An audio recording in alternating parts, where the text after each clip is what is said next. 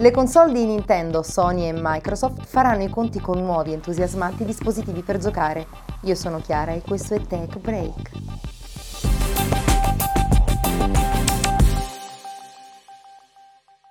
Valve ha mostrato in questi giorni al grande pubblico le Steam Machine, una famiglia di dispositivi che daranno del filo da torcere alle più note console per videogiochi. Le nuove console presentate nel corso dell'edizione duemilaquattordici del Consumer Electronics Show di Las Vegas saranno realizzate da diversi produttori e attingeranno al vasto catalogo dello store online Steam, già disponibile per Mac, Windows e Linux. Le Steam Machine saranno proposte in diverse fasce di prezzo per tutte le tasche e per i più temerari è già possibile scaricare gratuitamente la versione beta del sistema operativo SteamOS, basato su Linux. Il duemilaquattordici sarà anche l'anno dell'Oculus Rift, dispositivo per la realtà virtuale pensato soprattutto per i videogiochi, che consente un'immersione totale in un ambiente tridimensionale grazie alla visione stereoscopica. La società produttrice ha ricevuto infatti di recente nuovi finanziamenti che consentiranno di migliorare le performance e portare l'Oculus Rift al grande pubblico. La prima versione del dispositivo, realizzata anche grazie ai finanziamenti di Kickstarter, era indirizzata prevalentemente agli sviluppatori, ma la società è ora pronta al grande passo, anche grazie all'acquisizione nel team di John Carmack, autore delle serie di videogame Doom e Quake.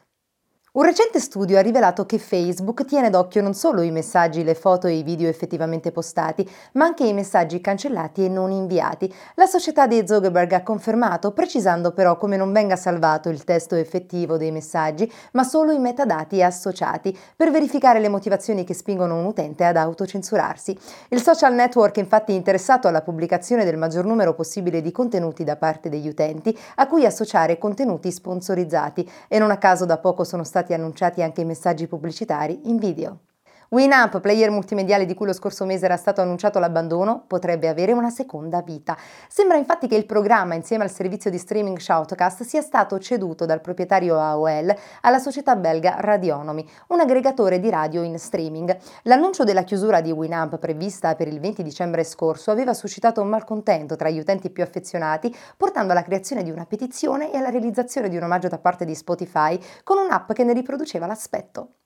Diversi prodotti e servizi tecnologici sono stati abbandonati nel duemilatredici, a partire dalle apprezzate tivù al plasma di Panasonic. Google ha chiuso Reader, aggregatore di feed piuttosto versatile, il servizio di geolocalizzazione Latitude ed infine iGoogle, che permetteva di creare una pagina iniziale personalizzata per il browser web.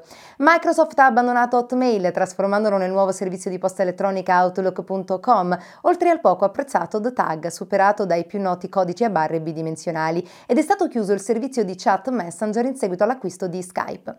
È stato inoltre dismesso lo storico motore di ricerca Alta Vista, a suo tempo antagonista di Yahoo e successivamente acquistato proprio dal concorrente. Non ancora morta ma morente, infine, la stereoscopia in ambito domestico. Col boom al cinema dei film tre D, diversi produttori di schermi tivù avevano presentato modelli stereoscopici ed erano nati alcuni canali dedicati, ma il trend ormai è in declino. Infatti molti di questi canali sono stati chiusi e i produttori stanno puntando sempre meno su questo tipo di tivù, preferendo invece la tecnologia quattro K, come vedremo nel prossimo episodio in cui parleremo dei trend del duemilaquattordici. Bene, per oggi è davvero tutto, seguiteci su w w w punto take break punto i t, su Facebook, Google Plus e Twitter. È il caso di dire buon anno da Take Break e un saluto da Chiara.